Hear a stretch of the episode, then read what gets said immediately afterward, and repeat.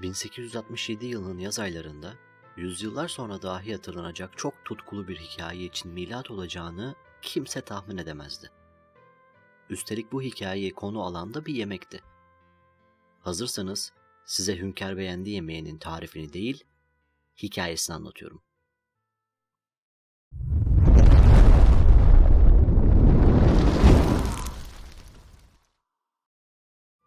İstanbul çocukların uyuduğu, kuşlarınsa güneşin doğuşuyla şakımaya başladığı bir güne uyandı. Simitçi sopalarına simitlerini takmış, Cağaloğlu yokuşundan aşağı evlere seslenerek giderken imparatorluk tüm ihtişamıyla yüzyıllardır olduğu gibi şehrin silüetini selamlıyordu. Ama dönemin padişahı Abdülaziz sarayda değildi. Hatta İstanbul'da bile değildi.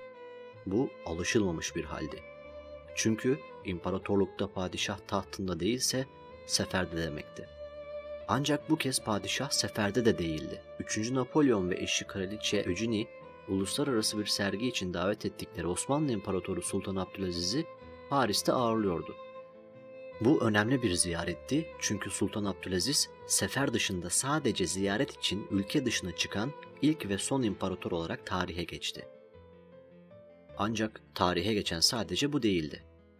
Kaynaklar der ki boğazın sularına gizlenen aşk Paris'te o sergide başlamıştı bile.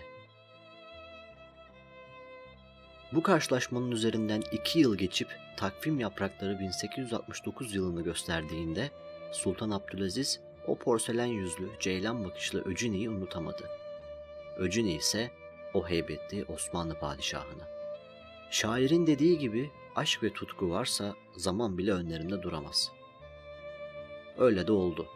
Süveyş kanalının açılışına Kraliçe Öcün de davetliydi. Mısır'a doğru gemiyle giderken İstanbul'a uğradı. Şehre ayak bastığında maviliklerde kanat çırpan kuşlar Sultan Abdülaziz'in yüreğinde pırpır ediyordu. Kraliçe Öcüni, Boğaz'ın şaşalı ama mağrur bekçisi Beylerbeyi Sarayı'na ayak bastığında Sultan Abdülaziz de Dolmabahçe Sarayı'ndan saltanat kayı ile saraya gelmişti bile. Hediyeler ardı ardına gelmişti ancak Sultan Abdülaziz'in gecelik entarisi yapılması için Öcini'ye hediye ettiği şal çoktan şehrin bütün sokaklarında fısıltıların ana konusu olmuştu bile. Tarih der ki Öcini ve Sultan Abdülaziz o geceyi birlikte baş başa geçirdi. İki aşık iki yıllık maceranın sonunda İstanbul'da kavuşmuştu. Söylentiler durmadı. Bunun üzerine Sultan Abdülaziz'in annesi Pertevniyali Valide Sultan haremi ziyaret eden Öcini'ye memleketine dön senin kocan yok mu diye bağırarak saraydan kovdu. Fransız gazeteleri ise bunun üstüne kraliçenin İstanbul'dan artık dönmesi gerektiği yönünde haber yapmıştı. Ancak hikaye mutlu sonla bitmedi. Aşıkların ise yüzleri bir daha hiç gülmedi. Sultan Abdülaziz tahttan indirildi ve öldürüldü. Üçüncü Napolyon eşi Öcini ile beraber sürgüne gönderildi. Bu kırık hikaye ise akıllarda hep bir soru işaretiyle kaldı. Ta ki İspanyol Kültür Merkezi'nin müdürü Pablo Martin Asuero'nun yayınladığı Mavi Sütunlu Saray kitabına kadar. Bu kitapta hikaye doğrulandı.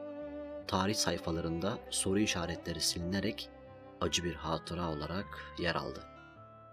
Sürgünle birlikte Fransa'ya gidemeyen Öcini 40 yıl aradan sonra İstanbul'a yeniden geldi. Padişah Sultan Reşat'a Abdülaziz'in oğlu Yusuf İzzettin Efendi'yi görme talebini iletti.